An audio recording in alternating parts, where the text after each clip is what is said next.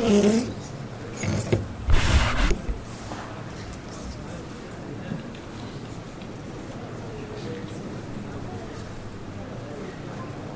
عليكم ورحمة الله.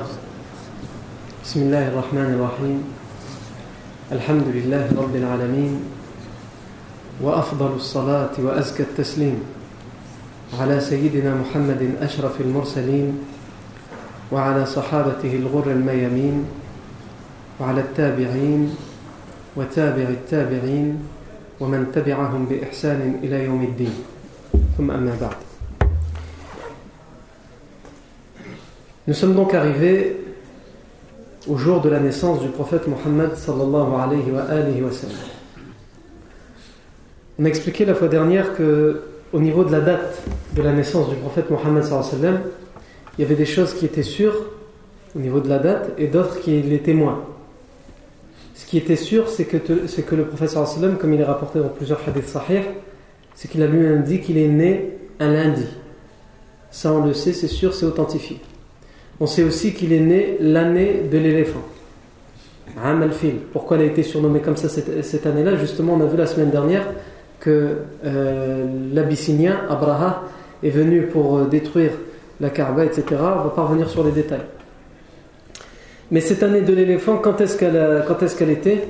Certains disent en l'an 570 par rapport au calendrier grégorien, d'autres disent 571, d'autres disent 572. Nous, on avait pris un avis qui semblait le plus probable, même si de toute façon c'est un sujet à controverse. Euh, on avait retenu l'année 571. Au niveau du jour et du mois, ce qu'on a retenu, même si comme on a dit c'est un sujet de divergence et il y a beaucoup de dates qui sont avancées, on avait retenu le 9 du mois lunaire de Rabi' al-Awwal euh, de l'an donc grégorien 571, même s'il y en a qui, disent que c'est pas le 9, que c'est le 10, d'autres disent que c'est le 2, ce qui correspondrait en tout cas entre le 20 au 22 avril 571. Ensuite, on a aussi parlé des signes qui sont apparus au moment de la naissance du professeur Hassan. Des signes miraculeux, d'une certaine manière, qui montrent qu'un événement sans précédent vient de se produire.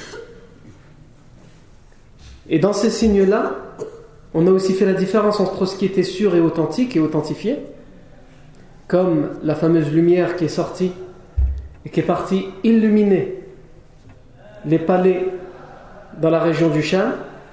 Ça, c'est authentifié. Le prophète Hassan lui-même l'a dit dans un hadith qui a été authentifié, entre autres, par Al-Albani On a aussi parlé de différents témoignages de compagnons qui ont attesté que le jour de la naissance du prophète sallam, les juifs étaient en effervescence, en particulier les juifs qui vivaient à Médine, parce qu'ils disaient avoir vu l'astre, une certaine étoile apparaître, et cette étoile et cet astre n'apparaît que pour annoncer l'arrivée d'un prophète. Et ça aussi, on a dit qu'il y a différents témoignages de compagnons et que ça a été aussi authentifié. Ensuite, tous les autres signes, on a dit qu'ils n'étaient pas authentifiés, mais que beaucoup d'historiens dans la, vie du prophète les citaient, comme l'effondrement des balcons du palais de l'empereur euh, de Perse, comme le fameux lac au Shem qui a été englouti, les églises qui se sont effondrées, etc. Le feu, le grand feu qu'adorent les Perses qui, qui s'est éteint d'un coup, on a cité ces signes-là qui ne sont pas forcément authentifiés. On a dit la fois dernière que soit ce sont des choses qui sont authentiques, et euh, il n'y a aucun mal pour nous d'y croire, puisqu'Allah en est capable, et le prophète Mohammed est digne de ces signes-là, soit ils ne sont pas authentiques et on n'a pas besoin de ça de toute façon. On a déjà d'autres signes et le prophète Mohammed sa personne, sa vie tout entière est suffisant comme un signe pour l'humanité. Le fait qu'Allah a envoyé le prophète Mohammed est largement suffisant. Le fait qu'Allah lui a révélé le Coran est largement suffisant. On n'a plus besoin d'autre chose. Parce que de, toute façon, même si on authentifie dans les textes les signes, est-ce que vous, vous l'avez vu ce signe? Non. On dirait il s'est passé à tel moment, à telle époque. Mais nous, il y a un signe qui est entre nous jusqu'à la fin des temps et qui est le miracle, le grand signe qu'Allah a donné au professeur c'est la révélation, le Coran.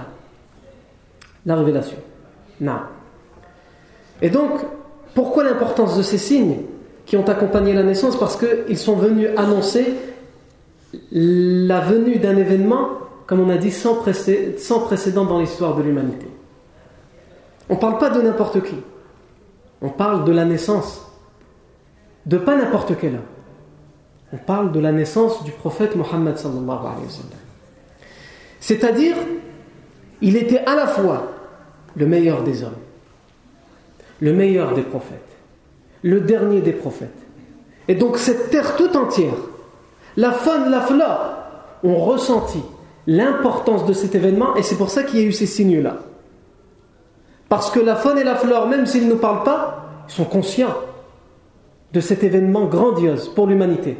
Malheureusement, l'homme, qui devrait être plus conscient que la faune et la flore, n'en sont pas conscients. Et on va voir tout au long de la vie du prophète qu'il va y avoir des événements, même dans son enfance, bientôt on va le voir ça, Inch'Allah, où la faune et la flore réagissent à l'arrivée du prophète Mohammed réagissent lorsque le prophète Mohammed passe à côté d'eux. Et l'être humain, il ne réagit pas, ou en tout cas, tous les êtres humains ne réagissent pas. Ils refusent, pour certains, de croire. Non. Donc il faut bien se rappeler de ça.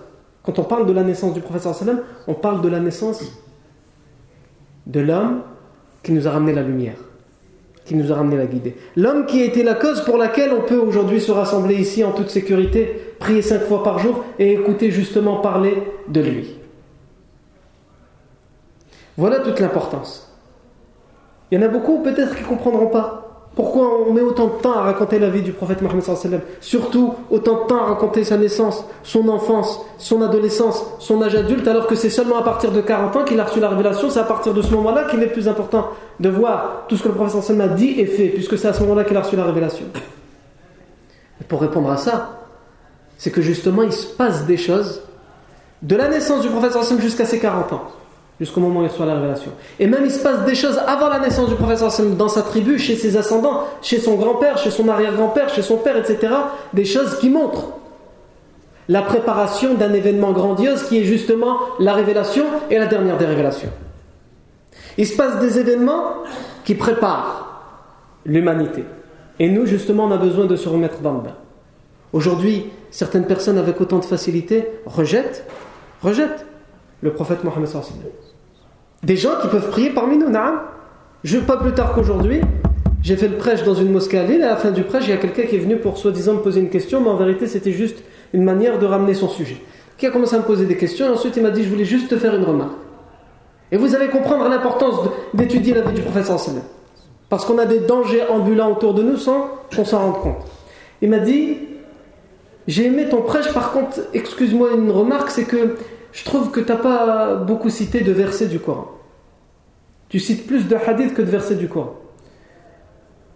Et je lui ai dit, euh, ça c'est faux. J'ai cité exactement deux versets dans mon prêche et deux hadiths. Ce que j'ai cité en plus, c'est des paroles de compagnons et des paroles de savants. J'en ai cité quatre en tout. Mais au niveau du Coran et du hadith, si tu veux faire le nombre, j'étais égal. Mais barakallahu pour ta remarque, elle est judicieuse, Inch'Allah, je la prendrai en compte. Donc la conversation devait se terminer là. Mais comme je vous dis, c'était juste une introduction pour ramener son poison et le distiller. Et à ce moment-là, il me dit Non, parce que comme tu sais, euh, ça c'est euh, la façon de communiquer de quelqu'un. Comme tu sais, comme ça, tu n'as pas le choix. Tu peux que. S'il commence la phrase en te disant comme tu sais, il te dit déjà d'avance, tu n'as pas le droit de dire le contraire. Non, parce que comme tu sais, les hadiths, ils sont contradictoires au Coran. Ils disent le contraire du Coran. Et il est tout de suite passé à une autre phrase, je lui dis stop. On revient là, on va rembobiner la cassette. Comment ça les hadiths Ils disent le contraire du Coran? Il m'a dit Les hadiths, en arabe, il m'a dit et le Coran. Ils contredisent le Coran. Je lui ai dit, après, tu te trompes. Il m'a dit, non, il faut prendre que le Coran, pas les hadiths. Je lui ai dit, voilà, là, tu montres ton vrai visage. Ça, c'est une secte. C'est une secte qui dit ça. Non. Taïb. Je lui dit, on va pas, il a commencé à parler, etc. Il y a beaucoup de hadiths. Je lui ai dit, écoute, on va pas discuter, ça sert à rien. Je te demande de répondre juste à une question. Si tu arrives à répondre à cette question, je veux bien discuter, sinon, ça sert à rien. C'est quoi cette question que je lui ai posée? Je lui ai dit, t'as prié avec nous, le Jumu'ah? Il m'a dit oui. T'as écouté les deux prêches? Oui. T'as suivi la prière des deux unités de prière de Jumu'ah avec nous derrière? Oui. Ramène-moi un seul verset du Coran qui nous explique que la prière du Jumu'ah doit se faire en deux prêches, avec un moment entre les deux prêches où on doit s'asseoir, avec le fait que la prière de Jumu'ah c'est deux unités de prière, on va dire Allahu Akbar, s'incliner, se prosterner, etc. Ramène-moi les versets du Coran qui parlent de ça, si tu me dis qu'il faut suivre que le Coran. Ah, non, Mais ça a été quoi sa réponse? Elle a été encore plus dangereuse. Sa réponse c'est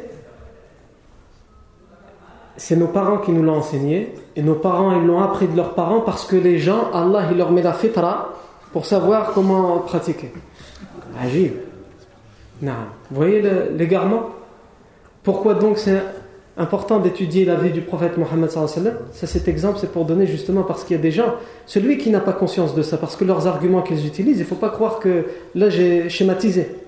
Mais quelqu'un qui n'a pas connaissance de sa religion, en tout cas qui n'a pas une connaissance convenable de sa religion. Il va lui dire, le prophète Mohammed c'est quelqu'un de très bien, c'était un, prophète sans aucun doute, mais c'est tout, maintenant il est mort. Il est plus vivant, il est mort. Mais il nous a laissé le Coran, c'est que le Coran qu'il faut suivre. Donc il va prendre des schémas comme ça qui ont l'air d'apparence logique, mais qui en réalité viennent détruire totalement la religion. Voilà pourquoi l'importance d'étudier le prophète Mohammed parce qu'il est l'homme qui a reçu la révélation. Tu es en train de me dire que tu veux bien faire confiance au Coran, qui nous a été révélé par l'intermédiaire de cet homme, le prophète Mohammed mais tout ce qu'il a dit en dehors du Coran, ce qui s'appelle ses hadiths, là on le met à côté. De quel droit tu dis le Coran que lui-même a prononcé, certes ce sont les paroles d'Allah Azzawajal, mais par son intermédiaire, tu fais confiance, mais à toutes ces paroles tu ne veux pas faire confiance? Quand il dit faites ça, tu dis non, je ne l'écoute pas Subhanallah. Donc ça, ça vient détruire la religion tout simplement. Pour revenir à notre sujet, on a, dit, euh, on, a dit aussi la semaine dernière, on a donc parlé des signes, et on a aussi parlé du choix du nom du prophète Mohammed. On a dit que le nom Mohammed n'était pas un nom commun chez les Arabes, n'était pas un nom connu chez les Arabes, et qu'on a essayé de donner quelques explications puisqu'on a posé la question à son grand-père Abdul Muttalib. C'est lui qui lui a choisi ce prénom, Mohammed. Et il a dit Aradtu an yahmadahu an yahmadahu Allah fi wa aradtu an yahmadahu al-khalqu. Abdul Muttalib a dit Je l'ai appelé Mohammed, celui qui est loué, parce que j'ai voulu ainsi qu'Allah le loue dans les cieux et que les gens, la créature, le loue sur terre. Non. Euh, après le choix du nom, on a commencé à parler de la réaction de ses proches parents, de sa proche famille, à sa naissance. Abdul Muttalib, déjà, son grand-père. Son grand-père venait quelques mois de perdre son fils Abdullah, le père du prophète Mohammed. La plaie et la douleur de la perte de Abdullah venait à peine de se refermer et une belle nouvelle arrive. C'était important pour Abdul Muttalib. Ça voulait dire que même si son fils est mort, il a laissé derrière lui un homme qui allait être héritier de son père. Donc c'était important pour Abdul Muttalib. Il était tellement content d'avoir eu ce petit-fils, en particulier un garçon plutôt qu'une fille, que dès qu'il a eu, dès qu'on est venu lui annoncer la naissance, il est venu, il a pris l'enfant selon les versions et il l'a ramené à la Kaaba et ensuite il s'est mis à remercier Allah Azzawajal de lui avoir donné ce petit-fils. Et on a dit que c'est Abdul Muttalib qui a choisi le nom de Mohammed le septième jour de sa naissance et qui l'a circoncisé le septième jour de sa naissance. Ensuite, on a aussi parlé, on a commencé plutôt à parler de la réaction d'Abu Lahab, son oncle, qui, comme on va le voir plus tard, il va être une des personnes, malgré qu'il est son oncle paternel, il va être une des personnes les plus hostiles, les plus ferventes dans la haine envers le prophète Mohammed. Lui et son épouse et ses enfants, ils vont être ceux qui vont être le plus haineux envers le prophète Mohammed et sa famille et les musulmans. Alors qu'il est son oncle. Et là, on verra la différence. Même si les gens ont le même sang, etc., ils ne sont pas les mêmes. On a d'un côté Abu Talib, l'oncle du prophète Mohammed, qui lui ne se convertira jamais à l'islam, mais qui pourtant, il va soutenir le prophète Mohammed. Il va le protéger. Il va se mettre entre ceux qui, qui sont hostiles au prophète et le prophète.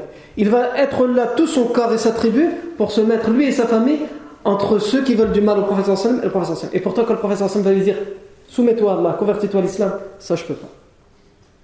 Il va subir des choses lui aussi à Abu Talib, comme on le verra. Mais se convertir à l'islam, il ne voudrait pas. Donc on a cette réaction de quelqu'un qui refuse la vérité, mais qui malgré tout est bon envers le prophète. On a quelqu'un qui est de sa famille, comme Abu Lahab, qui va être hostile de A à Z à cette nouvelle religion, entre guillemets pour lui, cette nouvelle religion. Et on a de l'autre côté Al-Abbas. Donc tous les trois, c'est des frères. Abu Talib, Abu Lahab, Al-Abbas, qui lui se convertira à l'islam un peu plus tard, hein, mais il se, convertira à l'islam. Et on a aussi la réaction de Hamza ibn Abdel Muttalib qui lui tout de suite, c'est aussi leur frère, c'est aussi un oncle du prophète qui lui tout de suite va se convertir à l'islam dès les débuts. Et il va défendre le prophète et il va même mourir en martyr bi'idnillah. Et donc ça c'est important parce que ça donne une expérience pour l'individu lorsqu'il a des épreuves.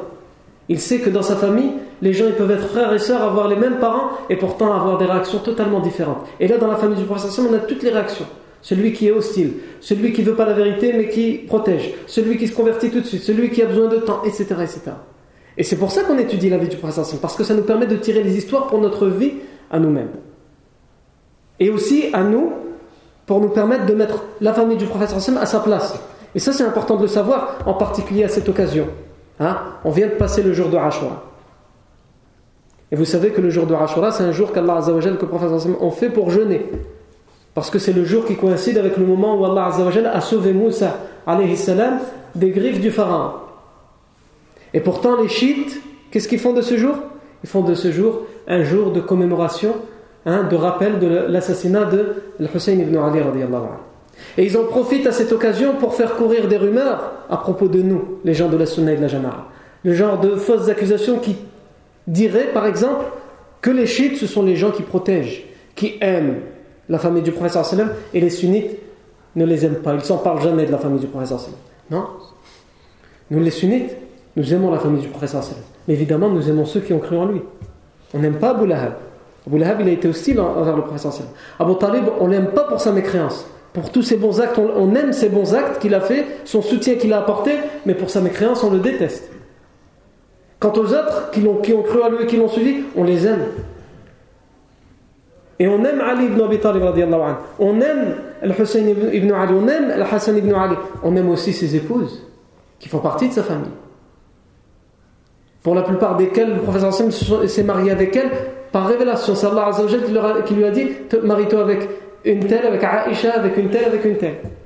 Donc on les aime. On aime la famille du professeur on aime ses épouses.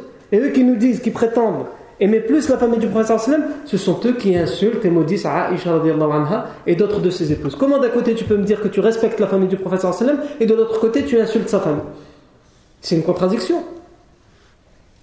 Non. Donc je reviens à notre sujet et je reviens à la réaction maintenant d'Abu Lahab, qui pourtant, comme on l'a dit, va être hostile à la révélation du prophète Mohammed. Son esclave qui s'appelle Fouaïba. Donc ici, je vais résumer ce récit, mais juste, euh, on va dire par honnêteté intellectuelle, il, faut savoir que le récit que je vais euh, raconter, il y a une partie de ces récits qui ont été authentifiés, d'autres qui n'ont pas été authentifiés, mais en fait, si vous voulez, il y a des hadiths qui nous parlent de ce récit avec Abu Lahab, qui sont authentiques.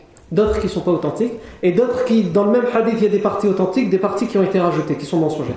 Allah toutes ces parties, qu'elles soient authentiques ou moins, elles vont vers la même finalité, le même objectif. Donc j'en fais moi un résumé.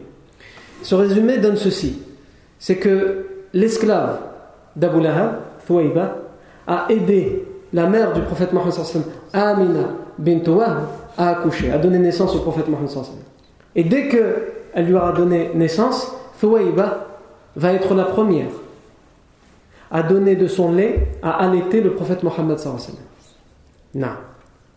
Puisque euh, un accouchement, c'est toujours difficile, éreintant, fatigant, très douloureux pour une femme. Donc elle n'est pas forcément tout de suite en état de donner le sein à son enfant. Mais l'enfant en a besoin tout de suite, il faut qu'il s'habitue à allaiter. Et donc la première femme qui va lui donner de son lait, c'est, ça tombe bien, c'est Fouaïba. Pourquoi? Parce qu'elle a du lait à donner dans son sein, puisque au même moment elle a un enfant qui s'appelle Masrouh, qu'elle avait l'habitude d'allaiter, donc elle a du lait, elle va tout de suite en donner au prophète Mohammed. Donc, Fouaïba, l'esclave, ou plutôt l'ancien esclave, puisqu'elle va être libérée, l'ancien esclave d'Abu Lahab va être la mère de lait du prophète Mohammed. Ça, c'est important. Puisque euh, il y a trois liens familiaux en islam. Il y a les liens biologiques, les liens de sang, les liens de mariage par alliance, le gendre, euh, le beau-père, etc. Avant, il n'était pas de la famille, mais à partir du moment où il y a eu un mariage, il devient de la famille. C'est le père de ma femme, ou c'est ma femme, ou c'est, etc., etc. Et il y a les liens de lait. C'est pas un lien de sang, c'est pas un lien par alliance, mais le fait qu'il y a ce lien de lait. C'est-à-dire que cette, cette femme, elle m'a allaité. Elle n'a aucun lien de famille avec moi, biologique, ni d'alliance. Mais elle m'a donné de son lait. Elle m'a donné de son lait un minimum de 5 euh, tétés. 5 tétés rassasiantes. Une tétée rassasiante, une deuxième, une troisième. Si on a eu ce minimum-là, eh bien, cette femme devient ma mère. Dans cette culture dans laquelle nous on a été occidentalisés, on a du mal à concevoir ça. Hein. Mais ça, c'était quelque chose de connu chez les Arabes avant l'islam et ça a été confirmé par l'islam. Elle m'a donné de son lait, j'ai eu de son sein, subhanallah. J'ai tété son sein, c'est ma mère. C'est ma mère. À un tel point, vous allez le voir, les mères de lait appelaient le prophète Mohammed mon fils. Dans certaines versions, mon fils que j'aime tant. Pas mon fils de lait. Nous, on le traduit comme ça en français. Parce qu'occidentalement parlant, un, lien de lait, ça n'existe pas. Mais dans notre culture, et même dans notre religion, c'est des règles à connaître. Quelqu'un n'a pas le droit de se marier avec sa soeur de lait parce que c'est sa soeur. Il n'y a pas de lien de sang avec elle. Mais c'est sa soeur. Si par exemple ils ont reçu le lait d'une même femme, au moins 5 tétés il est interdit de se marier entre eux. C'est comme si c'était de c'est pas comme si, c'est de l'inceste. Il se marie avec sa sœur. Non. Donc ce qu'on sait ici, c'est que le prophète sallam, la première femme à l'avoir allaité, c'est Thwaïba. Et d'ailleurs, Thwaïba avait aussi allaité quelque temps auparavant l'oncle paternel du prophète Mohammed sallam, Hamza ibn Abdel Muttalib. Donc Hamza ibn, Abdel Muttalib va être à la fois l'oncle de sang paternel et à la fois le frère de lait du prophète Mohammed Et il va être le frère de lait Hamza ibn Abdel Muttalib de deux côtés, par Thouaïba et par une autre femme, on va en parler après. Thouaïba, l'esclave d'Abu Lahab, qu'est-ce qu'elle fait? Tout de suite après avoir donné le lait, elle court chez Abu Lahab parce qu'elle sait qu'ils veulent absolument l'arrivée d'un fils entre guillemets, pour remplacer, pour leur faire oublier la, mort de leur frère Abdullah. Donc, elle va courir et l'annoncer à Abu Lahab. Et Abu Lahab va être tellement content de cette nouvelle et va lui dire Tu es libre, Thouaïb.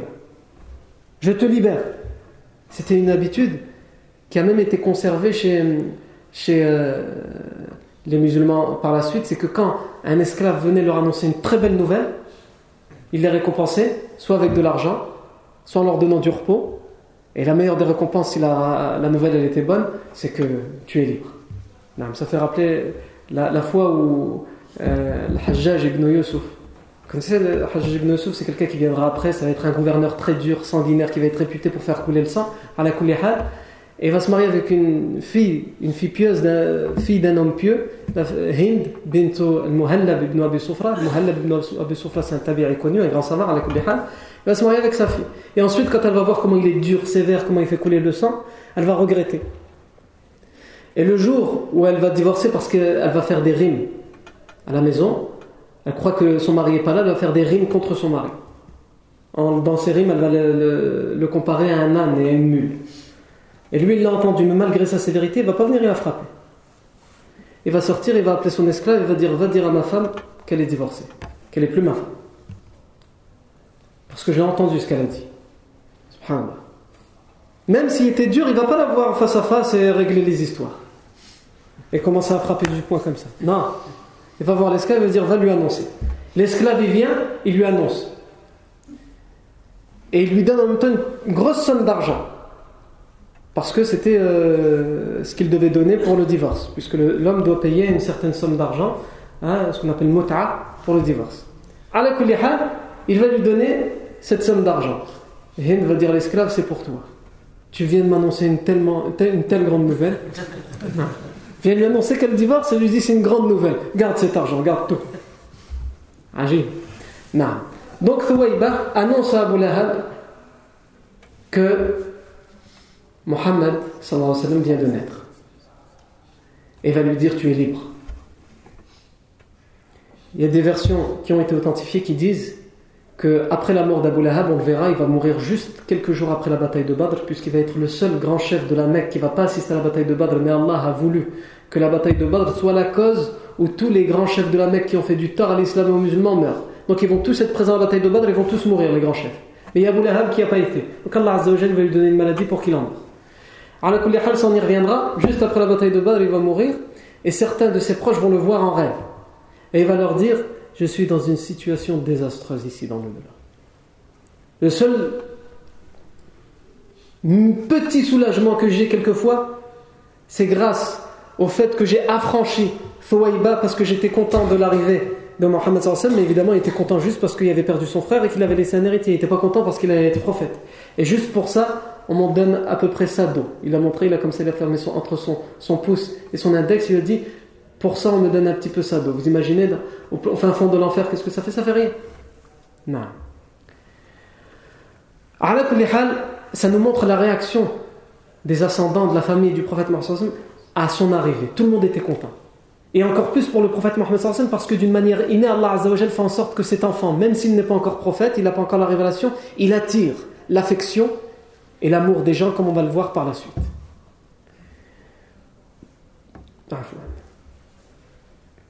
Il faut savoir que les Arabes avaient une habitude à l'époque, c'est que quand ils avaient un, enfant qui naissait, ils vivaient à la Mecque, donc la Mecque c'est la ville. Bien sûr, quand vous entendez la ville, la ville de la Mecque à l'époque, c'est pas comme la Mecque aujourd'hui, avec des grands bâtiments, avec la pollution, avec avec. C'est une ville qui ressemble un petit peu au petit village, au petit douar euh, qu'on a dans nos campagnes nous, du Maghreb. Mais c'était malgré tout la ville. Et c'était une ville où il y avait le marché, donc beaucoup de gens qui se mélangeaient. C'était une ville où il y avait la mosquée sacrée. Donc il y avait tous les Arabes, les tribus arabes qui venaient faire le pèlerinage de temps à autre. Il y avait les voyages commerciaux. Donc, il y avait beaucoup de mélanges, des maladies qui pouvaient être ramenées. Avant les soins, ils n'étaient pas comme aujourd'hui, il y des épidémies, des contagions, etc. Et les Arabes, ils avaient peur pour leurs enfants, déjà pour leur santé. Donc ils préféraient qu'ils passent leurs premières années dans une famille à la campagne. Hein, qu'on s'en occupe convenablement. Et qu'ils aient l'éducation de la campagne pour qu'ils deviennent de vrais hommes, des hommes durs et rudes. Et aussi par rapport à la langue. Parce qu'à la Mecque, il y avait de toutes les tribus de la péninsule arabique, donc il y avait de tous les accents arabes l'accent de Quraysh, l'accent de Hudayl et les autres. Il y avait sept accents en tout. Et donc, pour, que leur langue soit entre guillemets pure et qu'ils parlent l'arabe de Quraysh, il envoyait dans une famille bien spécifique à la campagne et qui, dès qu'ils commencent à parler, ils, ils entendent que des mots d'un accent, qui ne mélangent pas tous les accents. Et aussi pour qu'ils soient alimentés de manière saine. Vous imaginez l'importance qu'il donnait à ça. Alors qu'à la Mecque, si on compare la Mecque de l'époque avec nos villes aujourd'hui, c'était largement mieux de vivre à la Mecque. Il n'y avait pas encore la pollution avec les voitures, il n'y avait pas les avions qui passaient au-dessus, il n'y avait pas les ondes avec les euh, téléphones ou les Internet ou je ne sais quoi. Donc malgré tout, c'était déjà la campagne. Mais pour eux, c'était déjà mauvais par rapport à la vraie campagne, donc ils envoyaient leurs enfants. Et évidemment, Abdul Muttalib, qui est le grand-père du prophète il veut aussi la meilleure éducation pour son petit-fils, le prophète Mohammed Et surtout, comme c'est le seul qu'il a laissé son fils, Abdullah, il est le seul puisqu'il est mort, donc il n'en aura plus d'autres, il est le seul qu'il a laissé derrière lui, il veut en prendre soin vraiment convenablement parce que c'est le seul héritier de son fils. Donc il attend de voir s'il y a une femme qui va bien vouloir le prendre pour être, entre guillemets, sa nounou, celle qui va s'occuper de lui ces deux premières années, puisque c'était les deux premières années, lui donner du lait, puisque ça aussi c'est important. C'est pas n'importe quel lait qu'on donne, puisque le lait que la mère donnera, c'est en fonction de son alimentation à elle. Si elle mange que des mauvaises choses, le lait, il sera pas comme la femme qui mange que sainement le lait qu'elle donnera à son enfant. C'est pas la même chose. Donc les femmes des campagnes, à l'époque, on sait que leur alimentation est saine, etc. Et donc ils préféraient que ce soit une femme de la campagne qui va pendant deux ans l'allaiter. Et ça tombait bien puisque une tribu au nord, dans la campagne des Bani Sa'd, un groupe de femmes prennent le chemin vers la Mecque et justement pour une raison, pour aller chercher des nouveau-nés. Ils attendaient toujours une période et ils allaient rendre des nouveau-nés qui avaient atteint deux ans et en reprendre des nouveaux. Et donc il y a tout un groupe de femmes avec leur mari qui se dirigent vers la Mecque. Ils préfèrent aller à la Mecque parce qu'ils savent que là-bas c'est une ville, il y, a des, gens connus, respectueux, des gens qui ont de l'argent. Donc évidemment ils ne le font pas gratuitement. Donc ils vont à la Mecque pour le faire et pour euh, essayer d'avoir le meilleur salaire possible. Et parmi cette tribu, la femme qui va allaiter et qui va s'occuper pendant les premières années du prophète Mohammed qui va donc être sa mère de lait, c'est euh, Halima bintu Abi qui est surnommée Halima Sa'diya, puisqu'elle appartient, comme on a dit, à la tribu de la campagne des Bani Sa'd. Halima Sa'diya, Halima bintu Abi Halima, elle va être dans ce groupe de femmes et ils vont arriver à la Mecque. Et ils vont chercher euh, les, nouveau-nés dont ils peuvent s'occuper. Et elle raconte elle-même elle cette histoire. Puisqu'on reparlera d'elle, le prophète sallam va la re-rencontrer plus tard lorsqu'il sera prophète. Et les compagnons diront on l'a vu avoir un comportement tel avec sa mère de lait qu'on se demande ce qu'il aurait été son comportement si sa mère biologique était encore vivante.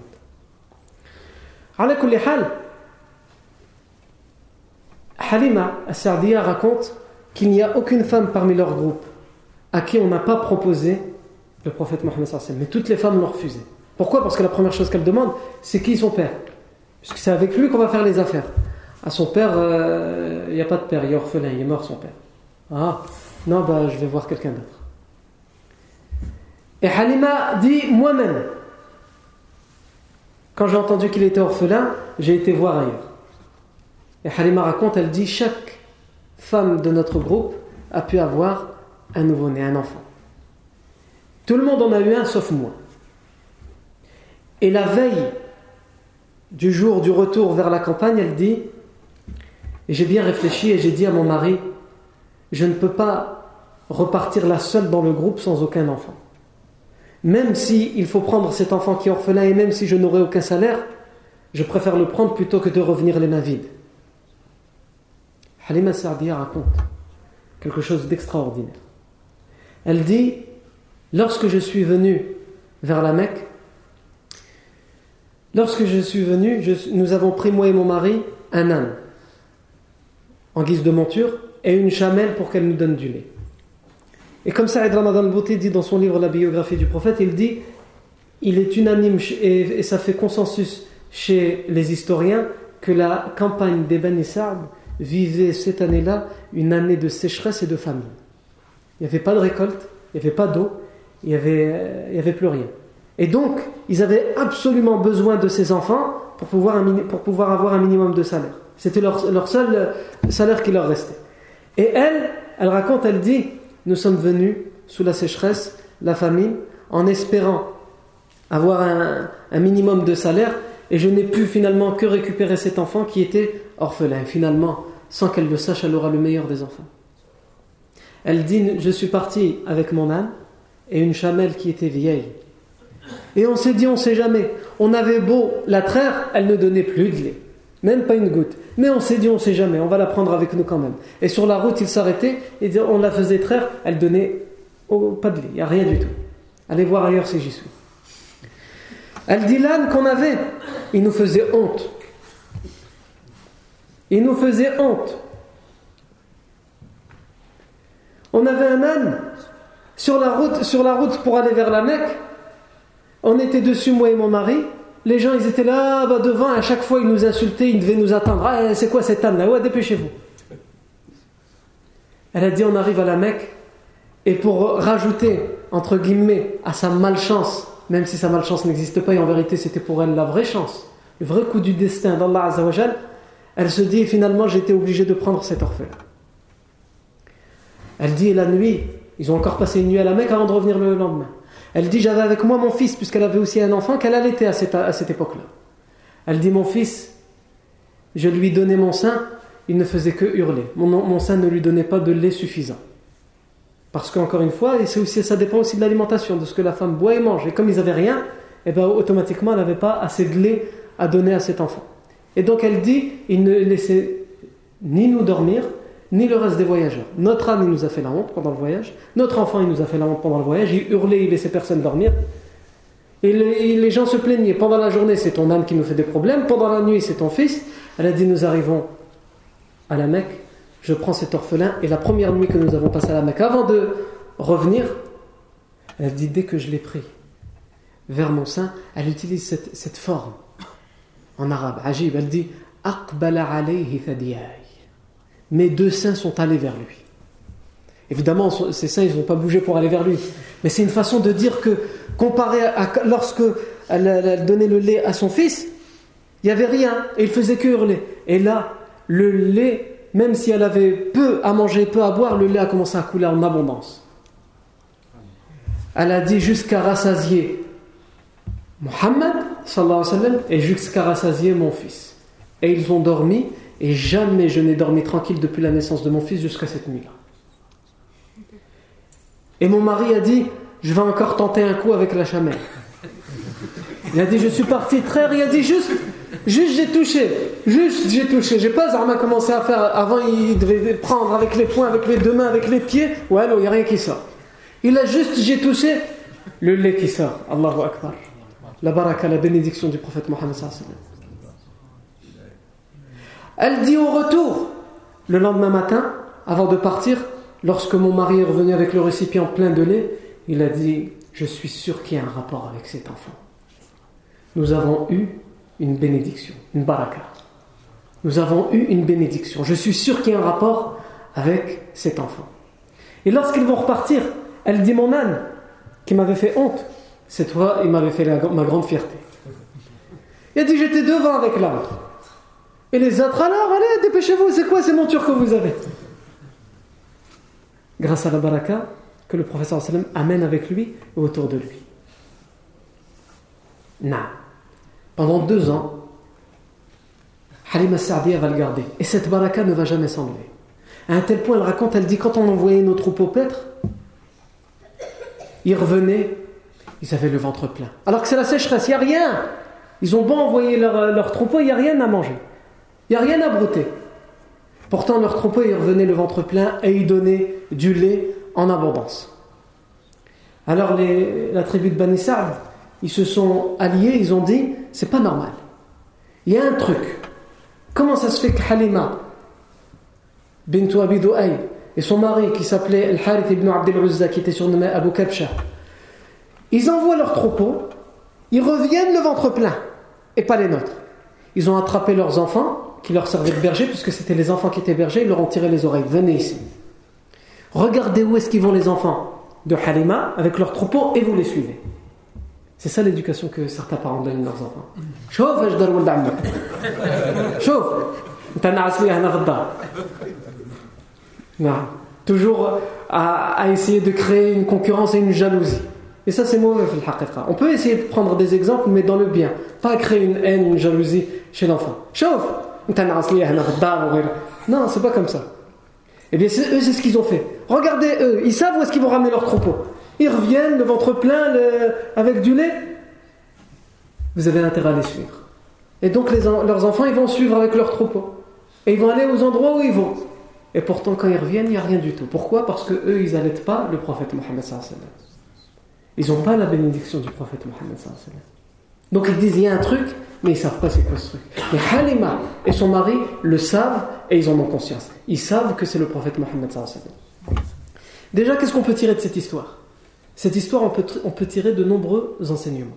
La première, c'est la place importante, l'importance que le prophète Mohammed, que le prophète Mohammed a auprès d'Allah Dès son enfance, à un tel point qu'il met autour de lui tout ce qui lui sera nécessaire le lait, cette femme n'a pas de lait.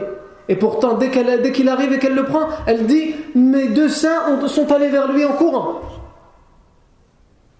Les troupeaux, ils ont tout ce qu'ils veulent dans le foyer où il vit. Pourquoi? Parce qu'il faut que le prophète Mohammed soit préparé à cette tâche qui va être lourde.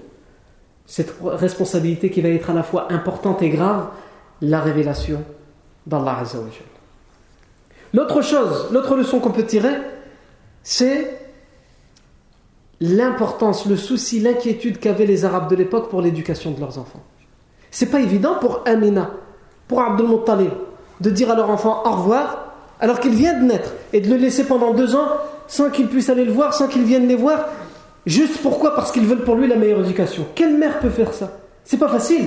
Mais pourquoi ils l'ont fait Justement parce qu'ils aimaient leurs enfants et qu'ils voulaient pour eux la meilleure éducation et qu'ils deviennent les meilleurs hommes de leur lignée, de leur tribu et de leur ville. Donc on voit le souci qu'ils avaient.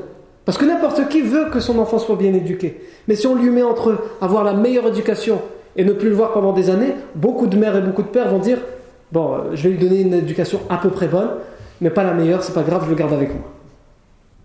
Non.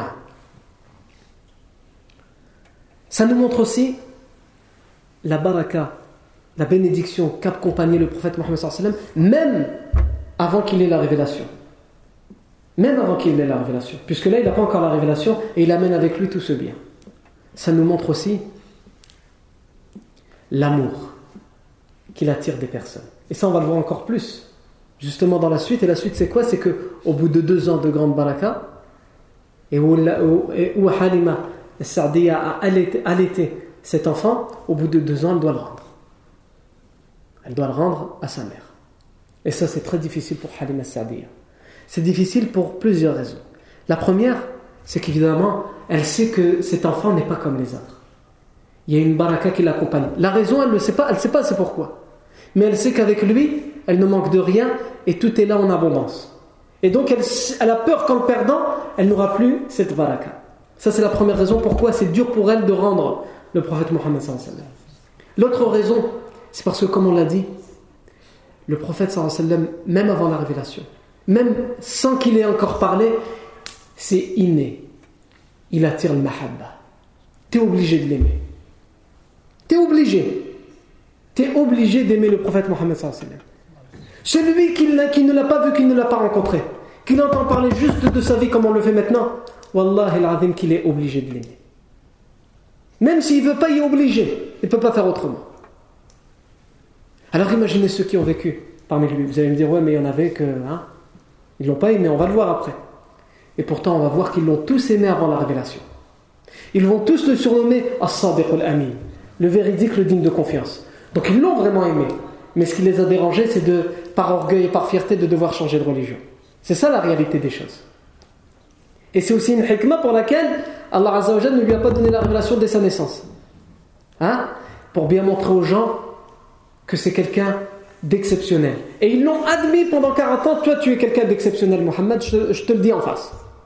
Et quand il ramène la révélation, ah non, ah là non. Donc on voit bien qu'ils se contredisent eux-mêmes. Le prophète Mohammed, tu es obligé de l'aimer. Et c'est pour ça que au tout début, lorsqu'on a fait le premier cours, qu'on a dit quelles, finalités, quels objectifs nous ramène l'étude de la vie du sallam, elle nous ramène son amour. On a besoin d'aimer le sallam. Et tellement Halima l'a aimé, elle ne peut pas. Elle ne peut pas se séparer de lui. Alors elle réfléchit pendant toute la route du retour, qu'est-ce que je peux inventer pour que sa mère me le laisse? Elle ne me le laissera jamais, c'est sa mère. Déjà c'est difficile pour elle de me l'avoir laissé deux ans, qu'est-ce que je peux lui inventer? Le prophète Mohammed sallam a dit par celui qui détient mon âme entre ses mains. La yu'minu ahadukum. Nul d'entre vous ne sera véritablement croyant. Hatta akuna ahabba ilayhi min waladihi wa walidihi wa nasi. Nul d'entre vous ne sera véritablement croyant que lorsqu'il m'aimera plus qu'il n'aime ses propres enfants, ses parents et toute l'humanité. Encore une fois, si tu te poses la question comment je vais aimer le professeur sallam, étudie sa vie. Wallah, et en étudiant sa vie, tu es obligé de l'aimer. Et là, on arrive juste encore, juste, il est encore enfant, il n'a pas encore parlé. Quand il va parler, quand il va parler à sa communauté, à nous, comment tu peux pas l'aimer? Quand il va dire toutes ces belles choses à sa communauté. Et donc, Halima Sa'diya a cet amour en elle. Parce que le professeur attire cet amour et elle ne peut pas, pour toutes les raisons qu'on a évoquées, abandonner le prophète Mohammed. Donc elle retourne à la Mecque. Toutes les femmes rendent leurs enfants sans difficulté, avec un petit peu de difficulté, comme toute femme qui s'est habituée avec un enfant pendant deux ans, évidemment. Mais Halima Sardiya, c'est pas possible pour elle. Donc il y a son grand-père, Abdul Muttalib, et la mère du prophète Amina bint pour l'accueillir et pour enfin avoir l'enfant. Imaginez, imaginez le sourire qu'il y a sur le visage de Abdul Muttalib et la réjouissance qu'éprouvent Amina Bentoua, qui ont dû se séparer de leur, de leur enfant dans, son intérêt pendant deux ans, pendant deux longues années. Et enfin, ils le récupèrent, ils l'enlacent dans leurs bras, ils l'embrassent. Et là, Halima Sardia qui dit J'ai quelque chose à vous demander. Qu'est-ce que tu vas nous demander? Tout ce que tu veux. Tu t'es bien occupé de lui. Qu'est-ce que tu veux en échange? Rien du tout. Ne me donnez rien. Je veux pas d'argent, je veux pas de date, je veux rien, pas de richesse, rien. Qu'est-ce que tu veux alors? Juste une chose, mais c'est vraiment pour son intérêt et pour le vôtre. C'est quoi? Laissez-le encore avec moi. Comment ça? La règle, c'est ça, c'est deux ans. C'est tant qu'il a besoin de, du lait, qu'il commence un petit peu à parler, c'est bon, il a, il a, c'était, c'est, ce qu'il fallait. Non, non, c'est pas suffisant. Il faut minimum 4 ans, 5 ans, 6 ans. Parce que même si je lui ai donné une bonne alimentation, c'était le lait. Maintenant, il va commencer à manger. Il va commencer à manger la viande, il va commencer à manger les légumes et tout ça. Et donc, il faut que l'alimentation vienne de la campagne, qu'il soit vraiment saine. Et là, il y, a, à peine eu le lait, là encore. La langue, il commence à peine à dire papa, maman, il a des petits mots comme ça. Hein? Il faut qu'il apprenne bien à parler. C'est pour son intérêt à lui. Ils vont lui dire évidemment, c'est pas possible. Déjà, c'était difficile pendant deux ans. Et Halima Sardiya raconte elle-même, elle dit Je vais tellement rester là, à supplier, à les implorer, à pleurer, à leur dire que c'est dans leur intérêt, etc., qu'au bout, bout du compte, ils vont dire d'accord. Reprends-le, mais occupe-toi bien de lui, et surtout s'il arrive quoi que ce soit, ramène-le. Elle a réussi à les convaincre que dans l'intérêt du prophète Mohammed et dans l'intérêt de son éducation, ce qui n'est pas forcément faux, que dans son intérêt, c'est mieux qu'il reste encore quelque temps avec elle. Quelle réjouissance Quelle réjouissance pour Halima Sa'diya ce jour-là lorsqu'elle retourne avec cette baraka le prophète Mohammed dans ses bras et pour lequel elle donne son lait avec plaisir. C'est pas comme une nounou hein, qui fait ça pour l'argent. Certains aux États-Unis, on voit dans des reportages, ils les prennent en, ils les filment, les babysitters, et ils leur donnent les coups qu'ils méritent pendant que leurs parents ils préfèrent aller au cinéma. Ils payent une babysitter pendant qu'ils vont au cinéma, et quand ils filment les babysitters, ils leur donnent les coups. Pourquoi t'as fait ça, mon frère? C'est toi, tu veux pas t'en occuper, tu préfères aller voir Scream au cinéma.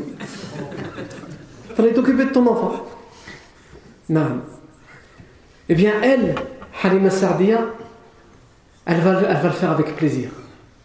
D'abord parce qu'il est le prophète, même, si elle ne le sait pas, mais qu'il attire, attire son amour, son affection, et parce qu'elle a vu, par expérience, qu'il a ramené toute cette baraque. Et à partir de ses 3 ans et ses 4 ans, le prophète Mohammed va apprendre à devenir, entre guillemets, berger. Puisque dès le plus jeune âge, dès que l'enfant savait marcher et courir, il était tout de suite éduqué à faire euh, le travail euh, des grands. Et le travail de berger, c'était les enfants qui s'en occupaient, dès 3 ans, 4 ans. Aujourd'hui, tu t'imagines ton enfant de 3 ans qui va s'occuper d'un troupeau de moutons? Il va se faire écraser, mesquin. Il va avoir peur de se rapprocher du mouton. Et s'il arrive à s'en rapprocher, il va se faire écraser. Les enfants de l'époque, c'était les moutons qui avaient peur euh, de ces enfants. On parle, on parle des enfants hein, élevés à la campagne. On peut encore le voir aujourd'hui dans les campagnes.